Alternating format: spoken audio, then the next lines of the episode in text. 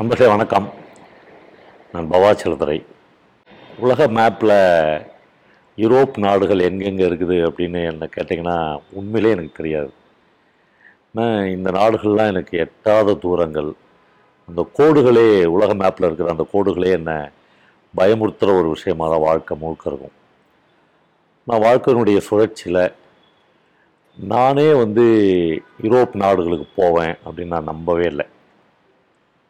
கடந்த மாதம் வந்து என்னுடைய நண்பர்கள் என்னை அங்கே கூப்பிட்டுருந்தாங்க. அது ரொம்ப மகிழ்ச்சிகரமான விஷயமா அல்லது ஒரு விரும்பாத விஷயமா? அப்படிலாம் என்னால் அனுமானிக்கவே முடியல. திருவண்ணாமலையிலேருந்து பெங்களூர் பெங்களூர்லேருந்து டெல்லி டெல்லியிலேருந்து பாரிஸ். பாரிஸுக்கு போய் சாயங்காலம் ஒரு நாலு மணிக்கு இறங்கினப்போ அந்த விமான நிலையத்தில் வந்து எங்களை கூட்டிகிட்டு போகிறதுக்கு அகரன்னு ஒருத்தர் வருவார். அப்படின்ற செய்தி மட்டும்தான் எனக்கு தெரியும். ஒரு பெரிய ரோஜாப்பூ கொத்துகளோடு எங்களை வந்து அந்த பாரிஸ் விமான நிலையத்தில் வரவேற்றார். அப்புறம் பாரிஸ்லேருந்து ஒரு ஒரு மணி தூ மணி தூரத்தில் இருக்கிற அவருடைய வீட்டுக்கு நாங்கள் போகும்போது தான் அகலனை பற்றி நிறைய விஷயங்கள் தெரிஞ்சுக்கினேன். கிட்டத்தட்ட இருபத்தி ரெண்டு நாட்கள் யூரோப் டூரில் என் மனசில் இன்றைக்கும் விட்டு அகலாத ஒரு மனிதன் வந்து அந்த அகரன் மட்டும்தான். என் வாழ்நாள் முழுக்க அகரன் ஒரு தம்பியை மாதிரி ஒரு மகனை மாதிரி என்னுடைய இருக்க போகிறவன் அப்படின்னு அந்த பயணம் தான் அந்த ஒரு மணி நேர பயணம் தான் எனக்கு சொல்லி கொடுச்சு மனிதர்கள் வந்து விரும்பி ஏற்கிற பயணங்கள் வேற. விரும்பாமலேயே அவர்களுடைய இடப்பெயர்வுன்றது தான் உலகத்திலேயே ரொம்ப ரொம்ப சோகமான விஷயம். ஏதோ ஒருவேளை சாப்பாட்டுக்காக அல்லது ஏதோ ஒரு தான் வாழ்வதை விடவும் இன்னும் மேன்மையான ஒரு வாழ்க்கைக்காக அல்லது ஏதோ ஒரு பெரும் கனவுக்காக மனிதர்கள் இந்த உலகத்தின் எல்லா பகுதிகளுக்கும் போய்க்கொண்டே இருக்கிறார்கள். ஆனால் அந்த பகுதிகளில் போய் அவங்க செட்டில் ஆகி மன நிம்மதியாக இருக்கிறாங்களா அப்படின்னு அவங்கள கேட்டால் தான் தெரியும். ஒவ்வொருத்தரையும் அப்படி தோளில் கை வச்சு அப்படி மெதுவாக தட்டினீங்கன்னா அழுதுருவாங்க. ஒவ்வொரு மனிதர்களுக்கும் ஊர் ஞாபகங்கள் ஊர் திருவிழாக்களின் ஞாபகங்கள் ஏரிகளில் மீன் பிடித்த ஞாபகங்கள் ஊரிலேயே விட்டுவிட்டு வந்த காதலிகளின் ஞாபகங்கள் காதலர்களின் ஞாபகங்கள். இப்படி ஞாபகங்களின் நினைவு பிராண்டல்களில் அவர்கள் ஏதோ ஒரு வகையில் ஏதோ ஒரு மூலையில் வாழ்ந்துனுக்கிறாங்கன்னு தான் தோணும். அகரன் என் வாழ்க்கையில் அந்த ஒரு மணி நேர பயணத்தில் தான் அவரை பற்றி சுருக்கமாக அறிமுகப்படுத்தினார். அகரன் ஒரு இலங்கை தமிழர்.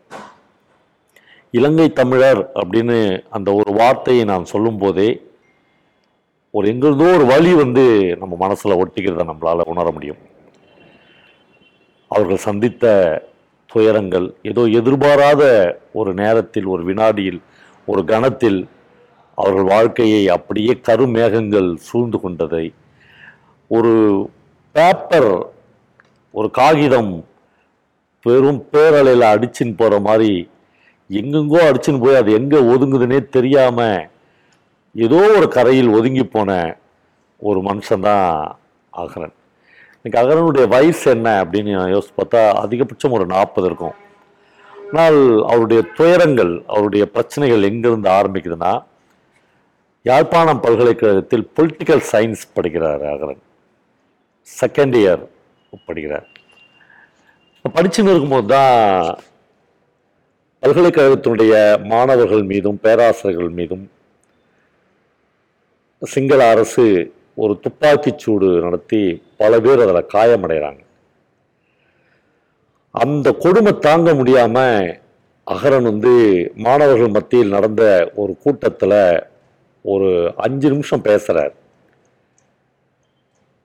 அந்த அஞ்சு நிமிஷம் பேச்சு தான் அதெல்லாம் வந்து ஒரு காகிதமாக மாற்றி ஒரு கிழிஞ்ச காகிதமாக மாற்றி உலகின் பல்வேறு வரைபடங்களிலையும் தண்ணியில் மிதக்க விட்டுச்சு அப்படின்னு எனக்கு தோணுது.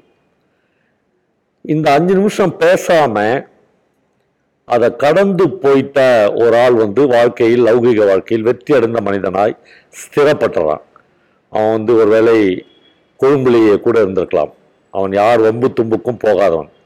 எந்த பிரச்சனையை பற்றியும் கவலைப்படாதவன். தன் வாழ்க்கைக்காக சம்பாதிக்க சம்பாதித்து தான் நல்லா வாழணும். தன்னுடைய அளவு தன்னுடைய குடும்பம் நல்லா வாழணும் அப்படின்னு நினைக்கிற ஒரு விலங்கு மாதிரியான ஒரு வாழ்க்கைக்குள்ளே அவன் மாட்டிக்குவான். ஆனால் அகரனுடைய அந்த அஞ்சு நிமிஷ பேச்சு எல்லாரையுமே அகரனை கவனிக்க வைக்கிறது. இலங்கை இராணுவத்தை கவனிக்க வைக்கிறது. விடுதலை புலிகள் இயக்கத்தை அவரை கவனிக்க வைக்கிறது. பொதுவான அரசியல் விமர்சகர்களை போராட்டங்களில் ஈடுபட்டு இருக்கிற எல்லாரையும் அவரை கவனிக்க வைக்கிறது. ஒரு கட்டத்தில் அவரை புலிகள் இயக்கத்தில் வந்து கூட்டின்னு போய் நீ எங்களோடயே இருந்துரு உன்னை வந்து எப்படி இராணுவம் சுட்டு கொண்டுடுவாங்க என்று அந்த செகண்ட் இயர் படிக்கிற அந்த பையனை கூட்டின்னு போயிடுறாங்க அகரின் அம்மா ஒரு ஊரில் இருக்காங்க. அவரை வளர்த்து ஆளாக்கின அம்மாச்சிகள் இன்னொரு ஊரில் இருக்காங்க. இவன் வந்து ஒரு வவுனியா காட்டுக்குள்ள புலிகள் இயக்கத்துக்குள்ளே இருக்கான். அப்போ அம்மாட்ட சொல்லிட்டு வந்துடுறேன் என்று மூன்று நாட்கள் ஒரு அவங்கக்கிட்ட ஒரு உத்தரவு வாங்கிக்கினேன் அம்மாவை பார்க்க வரான். இப்போ வரும்போது அகரன் இங்கேருந்து தப்பிச்சு போகிறதுக்கான அது வந்து ஒரு கோழைத்தனமான முடிவில்லை. அவனுக்கு வேறு ஏதோ எங்கிருந்தோ ஒரு ரெண்டே ரெண்டு வழிகள் தான் அகரன் முன்னால் இருக்குது. ஒன்று இலங்கை இராணுவத்திடம் மாட்டி அடிபட்டு செத்து போகுது அல்லது விடுதலை புலிகள் இயக்கத்தில் சேர்ந்து அதற்கு எதிராக போரிட்டு சாவது. எப்படி இந்த ரெண்டு விஷயத்திலையுமே மையப்புள்ளி சாவு மரணம். மூன்றாவதாக ஒன்று இருக்கிறது. அது அவனுடைய சொந்த வாழ்க்கையை பற்றிய பெரிய கனவெல்லாம் இல்லை. மூன்றாவது இந்த செத்து போவதற்கு முன்னால் வேற எதையா ஒன்று யோசிக்கலாம் என்று அவரின் மூன்றாவதாக ஒன்று யோசிக்கிறான். அதுதான் அவனை அங்கிருந்து மலேசியாவுக்கு தப்பித்து போய் ஒரு போலி பாஸ்போர்ட் மூலமாக மலேசியாவுக்கு தப்பித்து போய் மலேசியாவிலிருந்து தாய்லாந்து பேங்காங். பேங்காங்கில் ஒரு அடைபட்ட ஒரு அடைக்கப்பட்ட கதவுக்கு பின்னால் இருபது நாட்கள் அவன் அப்படியே ஒரு செத்துப்போன பிணம் மாதிரி கிடக்கிறான். அவனோட வாழ்க்கை முழுக்க இந்த சின்ன பையனை ஒரு கல்லூரி படிக்கிற பையனை வாழ்க்கை அப்படி அப்படி சிதைத்து போடுகிறது. அப்புறம் அங்கேருந்து வியட்நாம். வியட்நாம்ந்து சைனா. சைனாவிலிருந்து ஒரு சின்ன பார்டர் வழியாக மூன்று முறை அவனுடைய தப்பித்தல்கள் தோல்வியடைந்து மாட்டிக்கிறான் மூன்றாவது முறை அவன் சைனா இராணுவத்திடம் பிடிபடுகிறான். வந்து அவன் இலங்கைக்காரர்கள் எல்லாமே தெரிஞ்சோடனே அவர்கள் அவர்கள் சொல்கிறாங்க உங்களுக்கு வந்து உனக்கு வந்து இருபது வருஷம் ஜெயில் கிடைக்கும் என்று சொல்கிறார் அந்த பையன் அப்படியே அந்த இராணுவ அதிகாரியின் காலில் விழுந்து கதறான். ஐயா எனக்கு எதுவுமே தெரியாது. எப்படியாவது உயிர் போயிடுச்சு போகலான்னு வந்தேன். எங்கள் நாடு துரத்தது இதெல்லாம் சொல்லி அதுக்கப்புறம் அவன் பர்மாவுக்கு திருப்பி அனுப்பப்பட்டு எங்கெங்கேயோ போய் கடைசியில் பிரான்ஸுக்கு வந்து சேர்கிறான். பாரிஸ் நகரம் ஒரு விலைமாதுவினுடைய ஒரு பாலியல் தொழிலாளியினுடைய வசீகரமான அழகு மாதிரி நாங்கள் போய் இறங்கின அந்த விமானத்திலிருந்து பார்க்கும்போது தெரிந்தது. ஆனால் அப்படி பார்க்கும்போதே நான் ஒன்று உணர்ந்தேன். அது என்னென்னா இந்த வசீகரத்துக்கு பின்னால் ஏராளமான பெயின் இருக்கிறது வலி இருக்கிறது இந்த அழகுக்கு பின்னால் பின்னாடி வந்து ஏதோ ஒரு இடத்தில் சாக்கடை ஓடிக்கொண்டே இருக்கிறது. அந்த சாக்கடை நாற்றம் மனிதர்கள் மீது வந்துவிடக்கூடாது என்பதற்காக ஒடிக்கோளங்கள் விலை உயர்ந்த ஸ்ப்ரேக்கள் அடித்துக்கொண்டே இருக்கிறார்கள் இந்த நாட்டில் அப்படின்னு எனக்கு தோணுச்சு. ஒரு வகையில் என்னுடைய யூகம் சரிதான். ஒரு எழுத்தாளனுடைய பார்வை ஒரு படப்பாளியனுடைய பார்வை அதை ஊடுருவி அந்த பக்கம் என்ன இருக்குது அப்படின்னு பார்க்க வைக்கும். அப்படிதான் எனக்கு தோணுச்சு. அகரனுடைய அந்த வீட்டுக்கு போய் சேர்றப்போ பாரிஸில் அவர் அவர் ஆறு மாதத்துக்கு முன்னாடி வரையிலும் ஒரு டாக்ஸி டிரைவராக இருந்தார். இப்போது ஒரு பிரான்ஸ்காரனுடைய கிச்சனை பார்த்து கொள்கிற ஒரு செஃப்பாக இருக்கிறார் என்றெல்லாம் சொன்னார். ஒரு மிக சின்ன வீட்டில் அகரன் எங்கள் நாலு பேரையும் கூட்டிட்டு போனார். அந்த வீட்டுக்கு கீழே அவருடைய வாசலை அடைத்து இந்த பக்கம் ஒரு முந்நூறு நானூறு பேர் அந்த பக்கம் ஒரு முந்நூறு நானூறு பேர் ஓப்பன் பார் ஆண்களும் பெண்களும் வசீகரமான பிரெஞ்சு பெண்களும் ஆண்களுமாக இரவெல்லாம் குடிப்பது ஒரே கொண்டாட்டமாகவும் மகிழ்ச்சியாகவும் சத்தமாகவும் இரைச்சலாகவும் அந்த இரவு கழிந்து கொண்டே இருக்கும். கரெக்டாக அந்த நைட்டுடைய அந்த சத்தம் அட அடங்கிறதுக்கு நைட் ரெண்டு மணி ஆகும். அந்த ஜன்னல்களை திறந்து வச்சா எங்கேயோ ஒரு பெரிய சந்தை கடையில் இருக்கிற மாதிரியான விஷயங்கள் தெரியும். மதுபானத்தினுடைய வாசனையும் பெண்கள் மீது அவர்கள் பூசிக்கொண்ட வாசனை திரவியங்களும் சேர்ந்து ஒரு விதமான போதையை அந்த இடம் முழுக்க அப்படியே ரம்மியமாக வைத்து கொண்டிருக்கும். அந்த வீட்டுக்குள் அந்த சின்ன வீட்டுக்குள் தான் அந்த அகரன் என்கிற அகதியாக இத்தனை நாடுகளை சுற்றி ஏதோ ஒரு இடத்தில் வந்து ஒரு தற்காலிக தஞ்சம் அடைந்திருக்கிற அந்த பையனை நான் பார்த்தேன். எனக்கு அகர முதல்வனுடைய ஒரு கதையினுடைய ஒரு வரி ஞாபகம் வந்தது.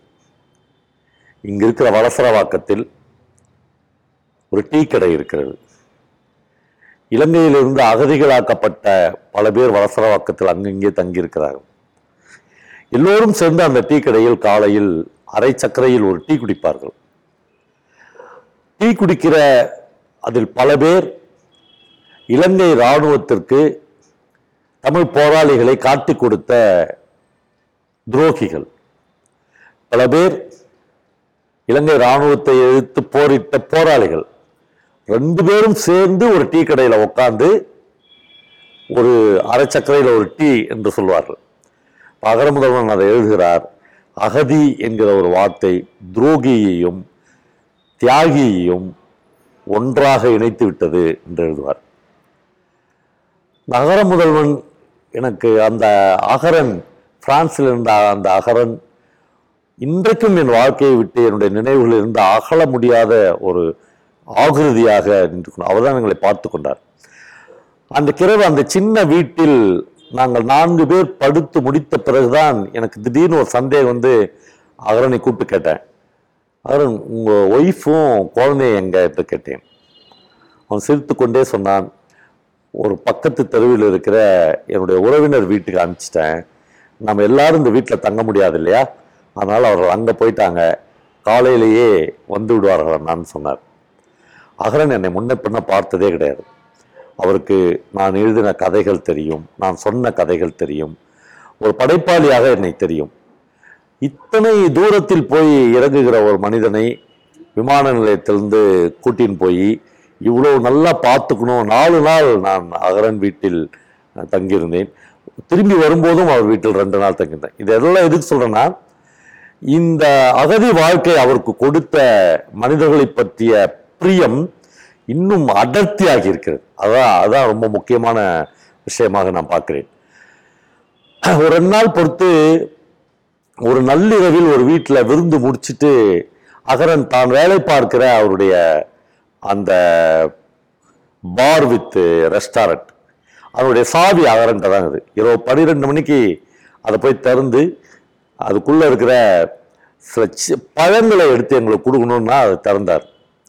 ஒரு மிக மிக வசீகரமான ஒரு ரெஸ்டாரண்ட் அண்ட் பார் பூட்டி இருக்கிறது. நள்ளிரவு பன்னெண்டு மணி பாரிஸ் டைமுக்கு ஒரு நான்கு ஐந்து பேர் கிட்ட மூணு பேர் பெண்கள் ரெண்டு பேர் ஆண்கள்.